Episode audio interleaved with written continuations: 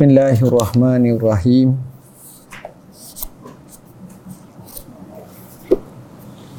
Hikmah yang ke-11 daripada kitab Hikam Ahasinul Kalim.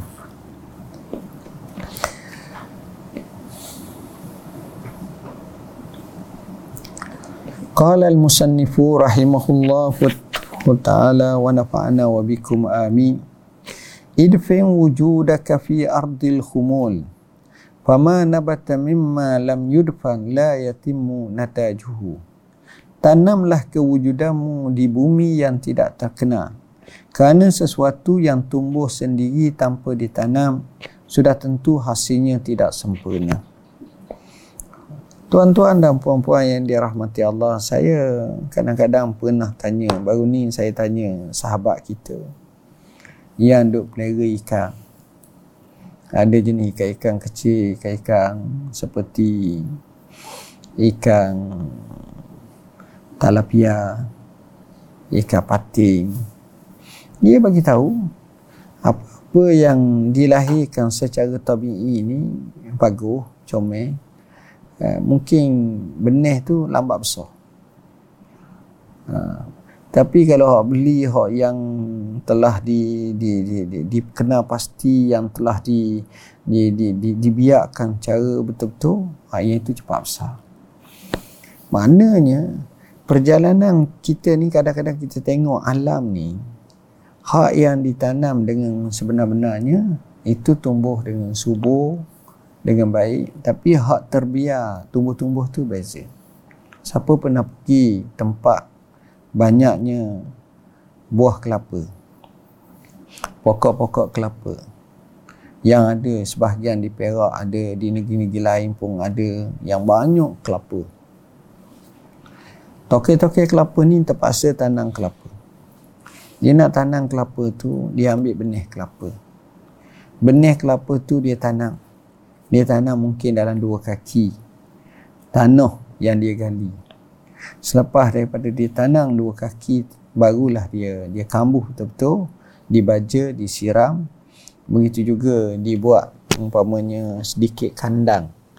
Takut-takut binatang-binatang mari makan pokok-pokok yang masih kecil, daun-daun yang masih kecil ini. Dia tanam. Bila dia tanam seperti itu, kita nampak selepas 5-6 bulan setahun mula naik ada yang telah naik tiga kaki dua kaki setengah. Kerana cukup baja cukup salirang cantik. Sampailah umur dia 5-6 tahun jenis jenis nyo lah. Yang nyo jenis mudah yang ringan yang ni ataupun nyo style lama ke dia besar dia berbuah ada yang lebat ada yang ni. Galiknya pokok-pokok ini dia boleh tinggi sampai 100 kaki atau lebih. Dan pokok-pokok ini dia boleh hidup mungkin 25-30 tahun atau lebih. Dan pokok ini dalam bentuk selamat sebab walaupun tinggi batangnya tapi oleh kerana di bawah itu ditanam sampai dua kaki dan mengakari di atasnya pula dengan banir-banir dia yang kecil-kecil itu menyebabkan pokok ini telah mengakar dan memegang tanah-tanah begitu kuat kukuh jadi uh, adanya hujan ribut adanya beberapa apa ni angin kuat dia tidak boleh uh, merosakkan pokok tersebut. Mungkin adalah satu dua satu per seribu satu per lima enam ratus pokok yang tumbang. Tapi walhasilnya kira berjaya pokok tersebut. Boleh besar boleh tua sama seperti dengan orang yang tukang tanang tu. Ha, sama-sama tua akhirnya artinya pokok ini kukuh pokok ini kenapa ditanam dengan sebaik mungkin. Tapi kadang-kadang bila kita pergi ke setengah-tengah pantai ha, kalau kita pergi contohnya di pantai pantai timur kita pergi.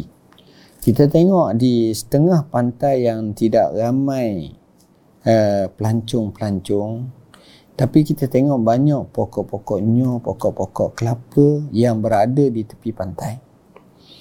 Pokok-pokok yang berada di tepi pantai ini adalah di mana buah-buahnya dan buah-buah kelapa ini telah terhanyut yang akhirnya mendarat di akar-akar sesuatu atau di pasir-pasir yang terbenam kemudian dia mula tumbuh bila dia tumbuh akhirnya dia besar dan pada masa itu kita selalu tengok satu pokok kadang-kadang dia tak naik straight tapi dia condong. Kadang-kadang daripada ujung tu dengan laut air laut tu hanya 10 kaki je 5 kaki sahaja. Dia tak betul dia bengkok. Kadang-kadang kita tengok dia di panah peti kadang-kadang kita tengok ada yang telah terbalik. Kadang-kadang kita tengok ada yang telah apa ni uh, uh, rosak dan kita nampak mati dan seumpamanya kenapa ini berlaku kerana tak ada orang tanam pun pokok ni. Kalau sepuluh kita tengok yang okey benar tu satu je. Yang lain semuanya dalam keadaan uh, tidak sempurna tumbuhannya. Sebab apa? Sebab tidak ada bentuk tanaman. Tapi sekadar terlekat dan terletak dan mengakari tanah pada atas saja. Bila dah dia besar, dia mudah tumbang. Dia mudah utuh. Maka itulah keadaan manusia.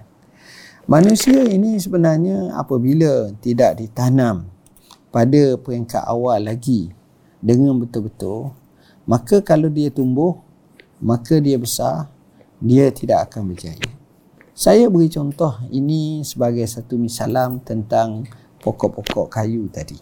Tapi kalau kita tengok yang lebih besar lagi sebagai contoh, kalau kita tengok orang, seorang yang hidupnya dalam keadaan tidak di, di, diberi ilmu dengan secukupnya dengan sebaiknya maka dia pun membesar. Dia pun hidup. Dan dia mungkin satu masa dia terkenal. Satu masa mungkin dia hebat.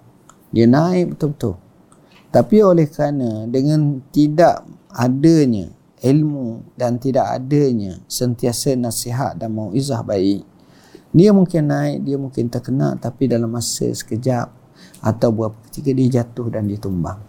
Bila dia tumbang dia tak nak. Dia tak dapat lagi nak kembali nak ke depan lagi. Tengok, ini berlaku banyak sekali depan mata kita. Tetapi orang yang sentiasa dipasak oleh ibu bapanya, oleh guru-gurunya, wahai anakku, jaga akhlak, jangan sombong, jangan angkuh, jangan takabur, warak, hormat orang. Sentiasa diberi nasihat. Sentiasa diberi nasihat. Dia naik pun dia akan jadi sempurna. Dia akan jadi kukuh. Dia akan jadi kuat. Walaupun di momok-momok pun akhirnya dia terus mekar. Dia terus percaya. Kenapa? Kerana pasaknya daripada awal lagi baik pasak ini adalah penting dalam keadaan kita nak lihat jangka panjang bukan sekadar jangka panjang duniawi tapi terus menerobos kepada akhirat. Jangka panjang seperti inilah yang kita nak supaya mereka ini berjaya dalam kehidupan. Bak kata pujangga Arab, Ishqa mila zikri bainan nasi warda bihi fazaka aslamu fid dunya wa fid dini. Man ashara an-nasa lam taslam diyanatuhu walam bain walam yabin tahri wala baina tahrikin wa taskini. Hiduplah berkeadaan biasa antara manusia dan rendah diri redalah. Yang demikian itu lebih selamat di dunia dan juga akhirat. Siapa yang tamakkan urusan manusia tak akan selamat dan dia akan berserah ikut haluan orang lain jadi apa yang kita bincangkan di sini ialah supaya sentiasa kita faham. Sebenarnya banyak di kalangan kita nak menguruskan kemasyhuran ni paling payah. Sehingga Imam Ahmad dinisbahkan kepadanya berdoa kepada Allah supaya dia tidak dimasyhurkan di kalangan manusia. Tapi dia tetap disyuhur, dimasyhurkan. Bishir Al-Hafi pernah kata padamkanlah namamu dan perbaiki makananmu. Maknanya tak perlulah kamu nak jadi orang yang terkenal sangat tapi elokkanlah makananmu dengan makanan yang halal yang diberkati Allah sebahagian ulama kata tidak harus dan tidak layak jalan kita ini ha, diikuti kecuali oleh kaum jiwa mereka yang tiada kotoran. Ha, jadi orang-orang tasawuf dia akan jaga seperti ini. Sebab mereka ini kadang-kadang mungkin penampilannya biasa. Sebab kita ni tuan-tuan, pertandingan orang antara kita sama kita ni macam-macam. Peringkat orang biasa dia akan bertanding dari segi kacak, dari segi comel, cantik, dari segi lawa. Itu satu. Peringkat kedua mungkin dia bertanding dari segi gagah, dari segi kuat, dari segi uh, apa-apalah Ha, ini dua. Peringkat ketiga mungkin dia bertanding dari segi harta. Hak ni kaya, hak ni hebat, hak ni lagi kaya, hak ni lagi banyak. Mungkin dia bertanding dari segi uh, pangkat jawatan. Hak ni pangkat besar, hak ni lagi besar, hak ni hebat, hebat. Tapi semuanya itu dalam bentuk satu hal. Tapi hakikat sebenarnya, batin manusia akan mengukur seseorang lebih kepada dalaman. Dalaman inilah yang membabitkan masalah akhlak, masalah batin. Jadi kita sendiri kita akan rasa orang ni baik, orang ni lebih baik, orang ni sangat baik, orang ni amat-amat baik. Sebab bukan sekadar pertandingan yang lapis biasa seperti lapis taat pada Tuhan, tapi lapis yang lebih hebat lagi, kita akan merasakan kehebatan orang tu berdasarkan rasaan khasyatullah, takut kepada Allah berdasarkan kepada akhlak yang tinggi dan sifat dan hatinya yang luar biasa itu hebat. Saya selalu beri contoh dan saya ulangi contoh yang mudah. Contohnya sebagai contoh. Ini untuk beri satu gambaran kalau dalam sebuah masjid sebuah kampung ada masjid di masjid ni biasanya ada kaki-kaki tegar yang pergi masjid. Kaki-kaki tegar ni tak ramai. Masjid ni dia ada hak datang setahun sekali. Ada hak datang sebulan sekali. Ada hak datang seminggu sekali Jumaat saja. Ada hak datang dua tiga hari sekali. Ada yang datang sekali sehari. Tapi nadir dan sedikit yang datang setiap waktu. Ini adalah golongan pilihan Allah. Saya ulangi, ini adalah golongan pilihan Allah. Jarang kita boleh jadikan dan tempatkan kita sebagaimana kita nak datang setiap waktu. Tapi kalau dia asuh, dia ajar, dididik, maka kita boleh jadi seperti itu. Baik.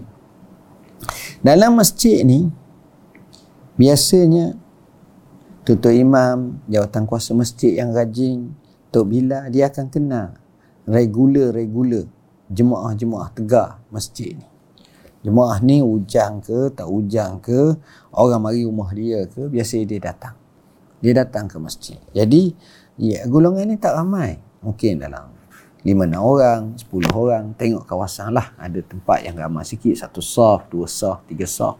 Ini orang-orang yang tegar. Dalam banyak-banyak ini mungkin adalah 4 5 orang yang hebat. Saya contoh. Yang pertama kalau dia datang masjid dia selalu baca Quran. Dan dia mungkin dalam 2 minggu sekali dia akan khatam Quran baca. Jadi orang terkenal dia ni, orang tahu dia ni kalau pak mak ke kaki baca Quran lah dia ni. Hak yang kedua pula ni jenis selalu bawa tasbih, zikir je. Subhanallah, alhamdulillah Allah. Jadi dia pegang untuk zikir je la ilaha illallah, la ilaha illallah. Jadi terkena dengan kaki zikir dia. Yang ketiga pula terkena dengan kuat semayang. Semayang sunat banyak, semayang dia. Dia semayang banyak, maka hebat orang ni sebab dia kuat semayang. Yang keempat ni pula mungkin dia terkena dengan uh, kita kata uh, sifat dia suka datang masjid awal. Datang masjid awal. Maknanya orang datang mesti dia nombor satu. Dalam ramai-ramai dia nombor satu. Dan duduk saf pertama. Ni pak yang kelima dia bukan yang pertama. Dia bukan yang kedua. Dia bukan yang ketiga. Dia bukan yang keempat. Tapi dia buat semua. Dia lebih kurang dia. Dia lebih kurang dia Quran dia baca lah sikit-sikit zikir dia buat lah sikit-sikit datang awal sekali-sekala dia memang awal sangat. Kadang-kadang dia sederhana dia datang. Begitu juga. Jadi masing-masing ni ada kelebihan masing-masing. Ada kelebihan masing-masing. Dan masing-masing kata orang ni hebat orang ni hebat kecuali nombor lima lah. Nampak dia ni kata orang boleh ikut semua. Tapi bukanlah ke depan. Hak ni hebat hebat hebat hebat. Hak nombor lima sahaja yang diikut je semua. Satu hari lima orang ni ajak berpakat untuk pergi makan nasi Arab. Contoh. Makan nasi Arab ni. Jadi oleh kerana jarang boleh makan nasi Arab, mereka setuju untuk makan dan mereka order. Order pula banyak kambing, setengah kambing. Masya Allah. Ayam pula. Kira nak makan sungguh lah hari tu rasa mereka laparkan diri uh, lepas mayang zuhur tu baru pergi pukul 2 baru sapa pagi tak makan pagi jadi puas hati makan. Jadi dengan makanannya yang sedap ini banyak ni makan ini ni berkira-kira setiap orang tu kena bayar lah dalam 50 50 ringgit seorang ke 60 ringgit seorang ke ataupun 70 ringgit seorang. Kena bayar lah sepatutnya.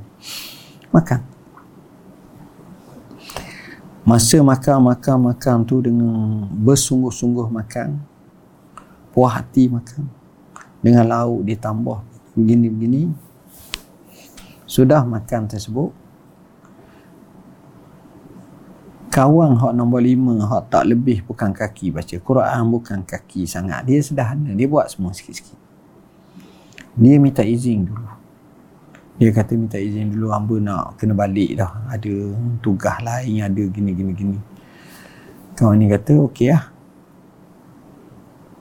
Kawan ni kata okey. Jadi empat-empat ni tengah makan lagi ni. Makan makan makan. Dia makan dah tadi dia makan lain cepat gini gini okay.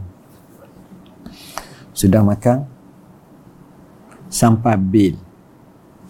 Tengok-tengok bil tu 500 setengah. Allah mereka bajet dalam RM60 seorang je. Ha, jadi capur pula seorang je lari dah dulu. Tinggal pak pula. 500 setengah bagi pak ni 100 lebih dah seorang. Ha, 110, 100 berapa? 112 ke 100, 115 seorang. Contoh lah. Maknanya banyak.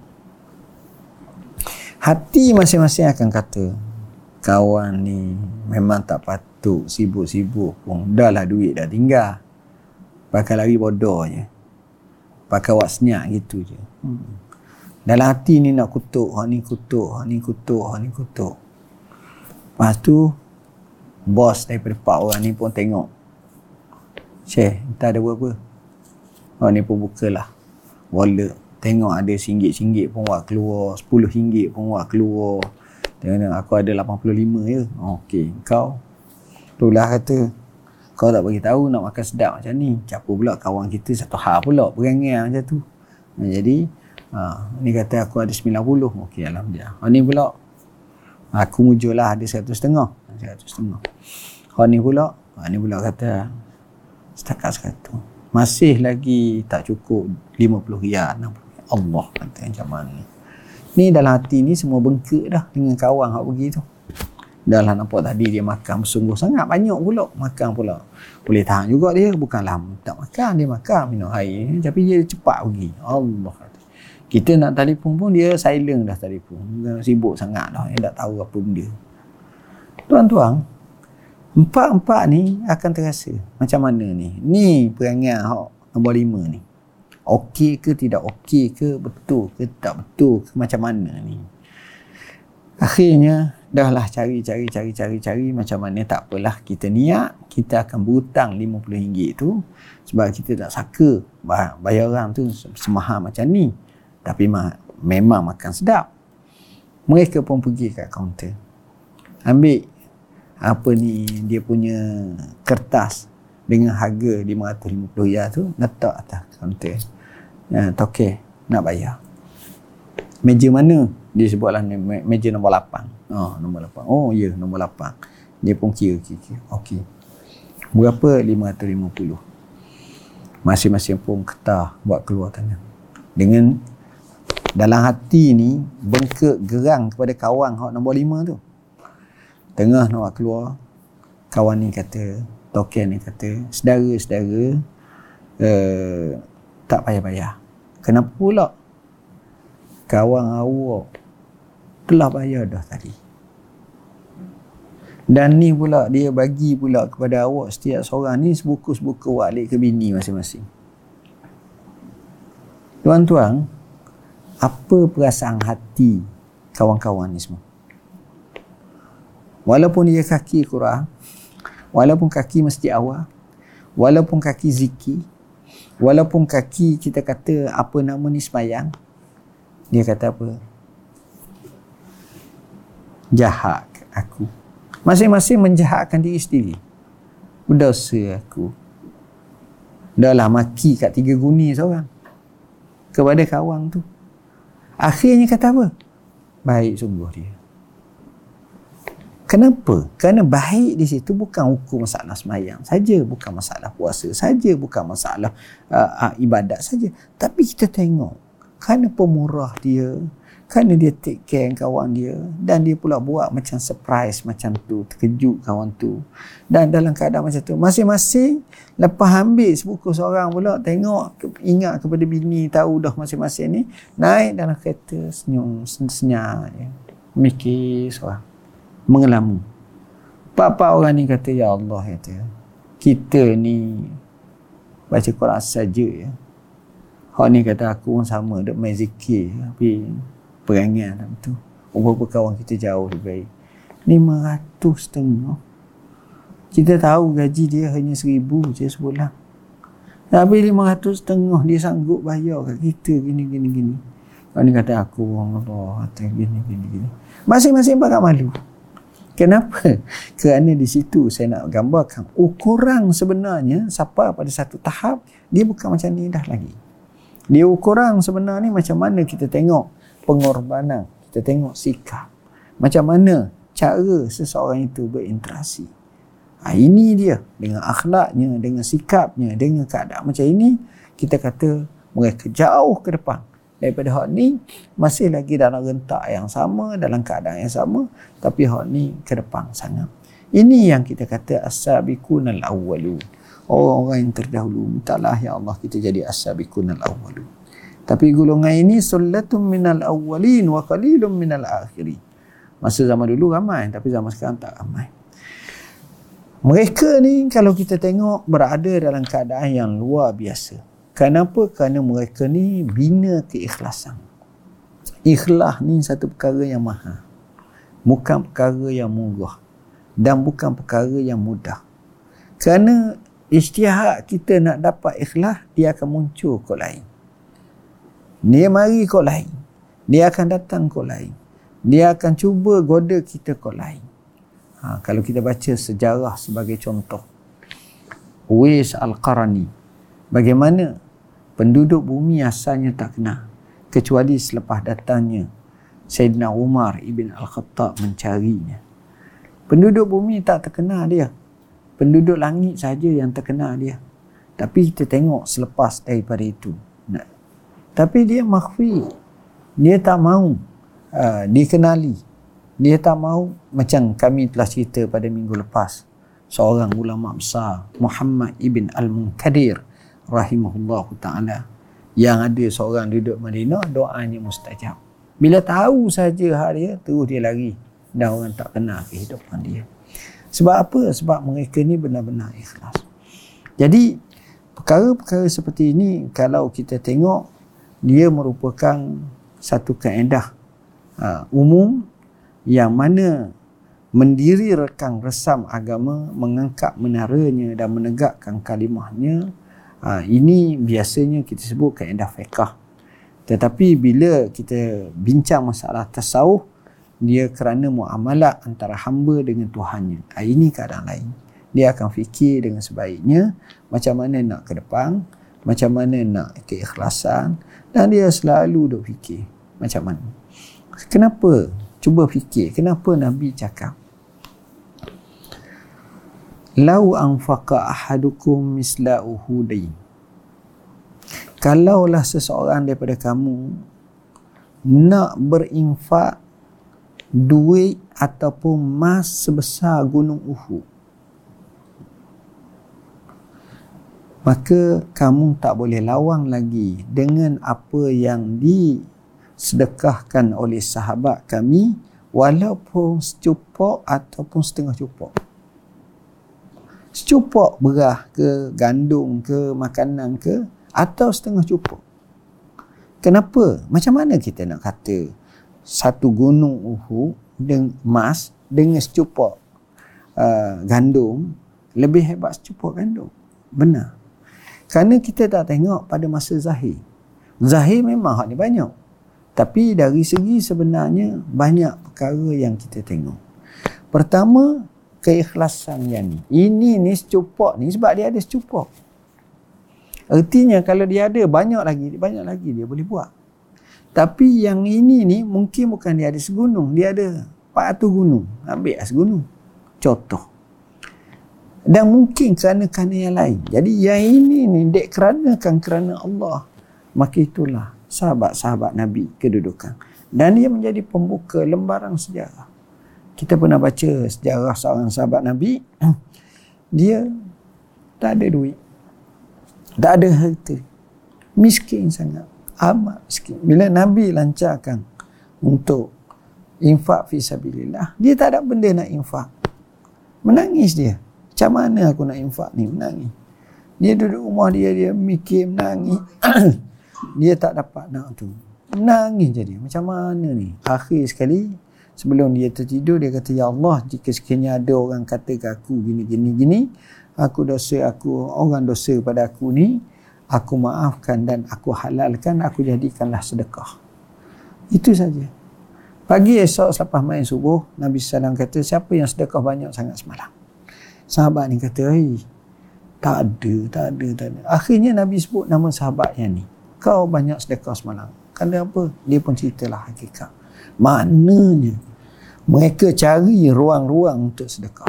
Sebab itu Nabi SAW sebut sedekah ni luar InsyaAllah kita akan bincang dalam hadis 40 masalah sedekah ni cakap baik pun sedekah amal ma'ruf pun sedekah nahi mungkar pun sedekah kalimah subhanallah alhamdulillah pun sedekah dan banyak lagi sedekah jadi di situ kita faham keadaan sahabat-sahabat Rasulullah sallallahu alaihi wasallam berkenaan dengan hakikat sedekah ini ha, jadi mereka akan cuba buat yang seterbaiknya untuk mendapat pahala di sisi Allah Subhanahu wa taala. Wallahu a'lam.